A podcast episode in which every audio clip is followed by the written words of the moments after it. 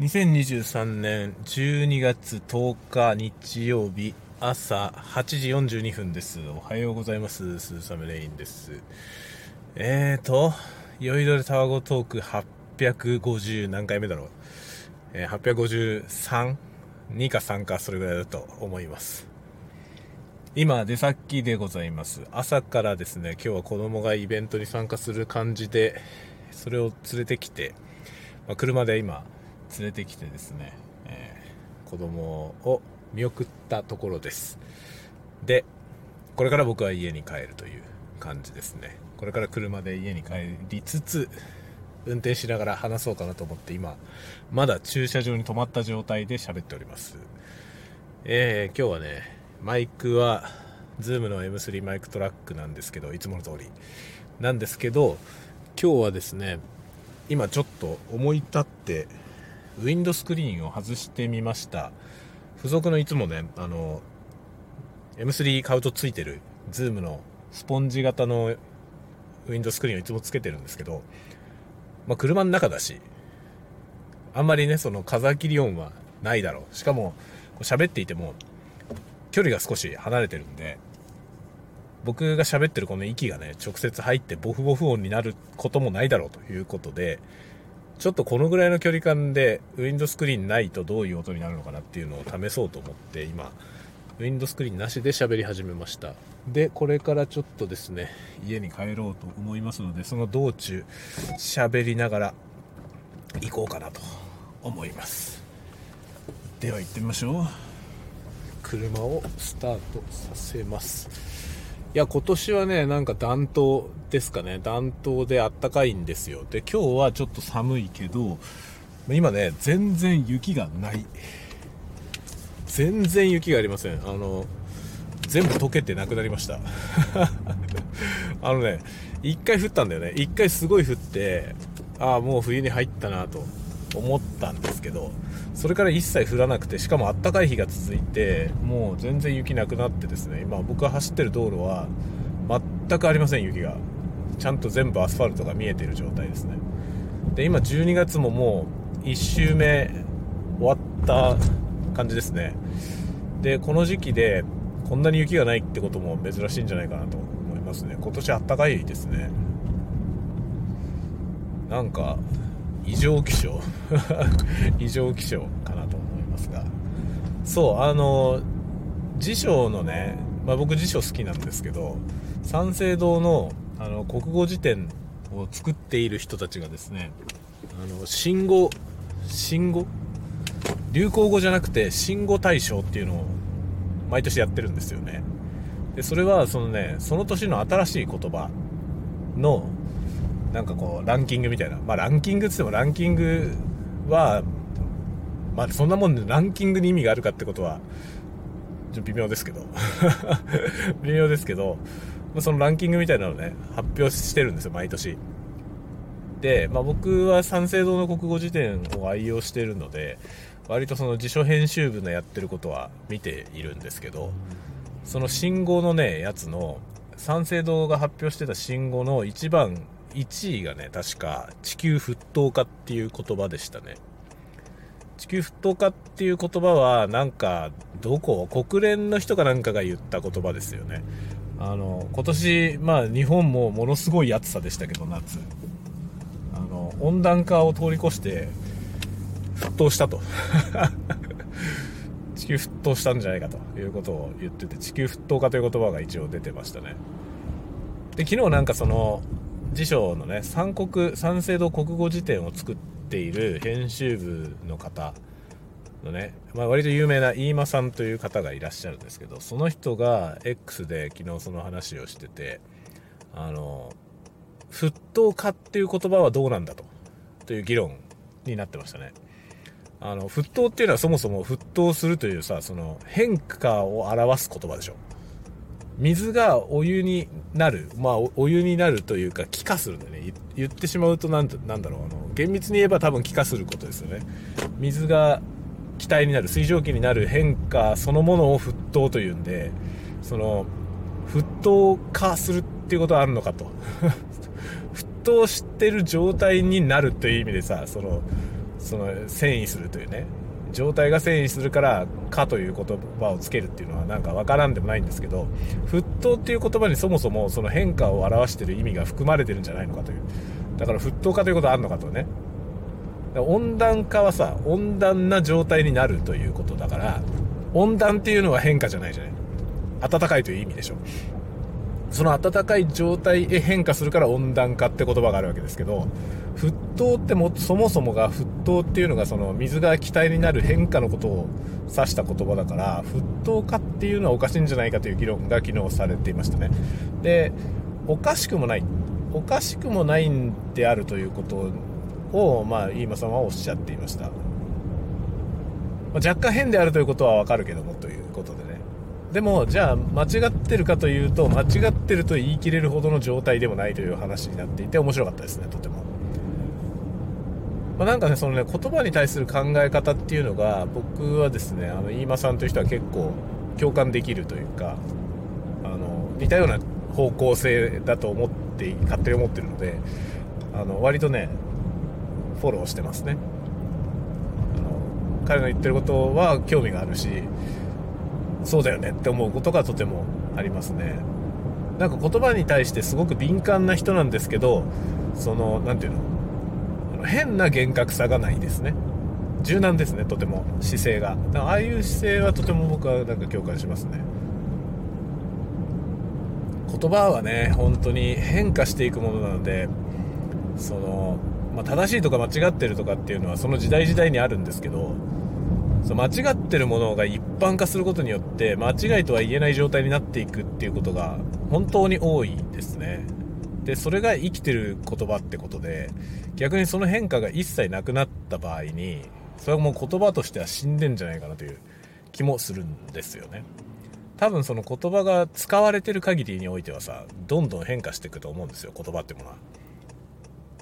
だけどそのそこを厳格にやりすぎるとねその、まあ、やりすぎるというかそれが厳格であればあるほど多分そう何て言うのかな生きた言葉にならないというかそもそも我々のそのさ暮らし自体がねどんどん変化していくんだから言葉が変容しないまま多分ついていけないんですよね。だから使われてる言葉っていうのは多分どんどん変化していくだろうしそれが生きてるってことだろうと思うんでその変化していくってことに敏感でありたいなとは思いますね。だから興味あるんですよとても。言葉ってものにものすごく興味があって最近ね、最近です、本当に。僕は自分が言葉に興味あるなんてことを自覚したのは本当に最近ですね。そんなもんに興味はないと思ってた。だからほら、あの、最近ねちょ、ちょいちょい話してますけど、最近英語やってんですよ。英語を勉強し始めたんですけど、英語なんて中学生の時から授業でやってんだよね。で、僕は英語面白いと思ったことは、一回もなかったんですよ。本当に去年まで。去年僕45歳で、45歳で初めて英語面白いと思いましたね。もっと早くに思ってればよかったね。そしたらとっくに喋れてるよね。本当にね、僕は語学ってものがこんなに面白いんだっていうことを去年初めて知りました。ずっとやってたのにですよ。その、英語はさ、だって授業でやるじゃないですか。ね、学校教育であるから、英語って授業でやってんだよね。だけど、英語が面白いと思ったことは一回もなかったんですよ。去年まで。そういうことありますよね。だからねなんか興味のあるなしっていろいろあるじゃないですか。その俺はこういうことに興味があるとか、まあ、これには興味がないとかありますよね。あるけどいいんだよねそれはそれで。興味なければ別にほっとけばいいんですよ。いずれ興味が出ればやるからどうせ。でその時にもっと早くに興味を持っておけばよかったと思うけどでも興味ってものはさ持とうと思って持つもんじゃないじゃない。だからしょうがないですよね。と僕はもう半ば諦めていてもうその時興味がないものはしょうがないと。でもなんかそのあんまり決めつけないようにはしようと思いますね。こういうことがあるから。その興味はないけど今ね例えば何かに興味がなかったとしてそれは興味がないけど自分はこれは興味がないからやらないっては思わないようにしようと思って。っていうのは思ってます。なんかそのね今興味がなければ別に捨ておけばいいんです。だけどそれを拒絶しちゃう必要はなくて、別に近くに来るのは別に置いとけばいいと思うんですよね。で、その置いてるものの中で興味が出た時に手に取ればよくてなんかそのそういう柔軟なスタンスでさえいれば興味がないんだったら別に放っておけばいいと最近思うようになりましたねだからね僕はいくつかあるんですよそういうことがこれも前に話したけどあのプログラミングね。プログラミングっていうのが僕はまあ、プログラマーというものにちょっと憧れがあってね。20代ぐらいあの20歳ぐらいの時からですね。プログラマーっていうものにちょっと興味があってで憧れがあったんですよ。できるようになりたいと思って。で結構当時ね C 言語入門みたいなやつとかやってみたりしたんですけど入門レベルまでは理解できるんですよ。その本を読んで書いてあることの意味がわかるの。例えばその条件分岐分岐構文 if 文ですよね。とかループのね for 文とかそういうの分かるんですよ。それ分かるんだけどそれを使って自分が作りたいものを作る方法が分からないわけ。そこのね間が繋がらなかったんですよ。ずっと。だから入門書は読んで理解できるからチュートリアルみたいなやつやることはできるんですよ。なんだけどそこからね自分のオリジナルのそのこういうものをやりたいをどうやって実現すればいいのかっていうのが繋がっていかなかったんですよ長年。それでずっとね長年僕はねプログラミングっていうのは自分にはできないと思っていました。でプログラマーという人の考えてることは分かんないと思っていましたね。ところがね35歳35歳過ぎてからぐらいですね。急に分かるようになって。でなんかねあの今はなんかプログラマーみたいな仕事してるんですよね。まあ、今僕は映像のプロダクションで仕事をしてるんですけどその映像プロダクション、まあ、CG ですね。CG をやりながら、まあ、その CG のプログラムを書いてる仕事ですね。だんだんそのねプログラムを書く比率が上がっていって最近はもう映像は一切作ってなくて完全にプログラマーみたいな仕事になってます。だから自分は絶対できないと思っていた領域に今いるので、ね、でその全くわからないそのロジックの根っこがわかんないみたいなことがあって、向いてないと思ってたんですよ。向いてないと思ってたけど、ある日突然わかる時があるのよね。だから、その、変に拒絶しない方がいいなって思いましたね。で、語学の話もそうなんですよ。だから、僕は自分は語学が苦手だと思ってたし、まあ僕はですね、妹がいるんだけど、僕の妹は語学に長けていて、まあ英語はペラペラだし、その、フランス語とかもね、大学ではフランス語を専攻してて、まあ、語学に堪能なんですよ。でそれを見ていて僕は全然自分とは違うと思ってだから自分にはできないと思っていましたね。だけど面白いと思えたら強いんですよ。で僕は面白いと思わなかったから自分には向いてないと思ってたんですね。なんだけどね面白いと思わないのはそのタイミングその時そのタイミングで面白いと思ってないっていうことは事実なんですよ。これ歴然と事実としてあるんだけどだけどそれがね時間が経ったりその環境が変わったりしたことによって変わるってことはありますね。実際にあったね。だから僕は45歳にして初めて英語が面白いと思ったんだよね去年。そしたらね日本語まで面白くなったんですよ。まあ日本語に関しては面白いと思ってたけどねもうちょっと前から。で日本語については面白かったから結構その語学は日本語とはについては面白いと思っていろいろ勉強したりしたしその文章もね二十歳ぐらいから文章を書いてますかね。でその文章を書くことは結構好きですね。でずっと書いてきてでも小説を書き始めたのは40からなんですよ。40歳になった時に小説を書き始めて小説ってものはずっと書いてなかったですね。エッセイみたいなものは書いてたし、まあ、そういうものは結構好評だった。周りの人にね好評だったりとか。あとなんかねその、まあ、説明文的なものその紹介文であったりとか。そういうのは割と、まあ、仕事で頼まれたりすることもあったり若い頃からねあったりしたんで文章ってものに対しては結構身近なものと思っていたんですよねずっとね。である程度なんかその評価してもらうとは割と書けるんだなって自分でも思えてそうするとじゃあそれを仕事にしようかなとも思えるからまあそのなんだろう企画をね編集部に持ってってみたりとかっていうことをして今、まあ、コラムをずっと長いこと書いてますけどそういうのやったりっていうのはしてましたね。だけど自分がねその語学そのものに興味があるっていうことは気づいてませんでしたね。それ英語をやり始めてから面白いと思ったんだよね。で昨日ね昨日の夜またね発見があったんですよ。まあ当たり前みたいな話なんだけどその当たり前のことをさ自分で改めて発見するのってすごく大事じゃない？昨日そのねまた一つ発見がありましたね。それはね昨日何をしてたかというとちょっと前に僕あの「エヴァンゲリオン」の新劇場版を全部見るっていうのをやって話をしたじゃないですか。あの「エヴァンゲリオン」の新劇場版をですね今度は英語版で見ることにしたんですよ。ちょっと前に見たばっかりだから記憶がすごく新しいでしょ。でストーリーはもちろんよく知っているしセリフもかなり頭に入っているのでそれを英語で見たら割と面白いんじゃないかなと思って昨日英語吹き替え版の「エヴァンゲリオンジョー」新劇場版のジョーをね見てみたの。面白かったですね。めちゃくちゃ面白かった。英語にしたら何にも伝わんねえなと思いました。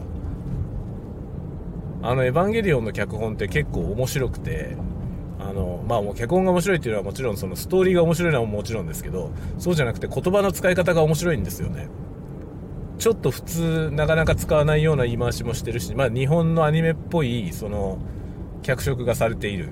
人によってね。でそのキャラクターによってその独特の言い回しみたいなものがあったりするけれど英語にした途端にものすげえ味気ないものになってるなと思いましただからあれが文化の違いってことだよねと思いますねで、昨日ほんとね、いろいろね、アニメの名言みたいなものをエヴァンゲリオンに関わらず、いろんなのあるけど、それを英語にしたらどうなるんだろうかということを考えてみたのよ。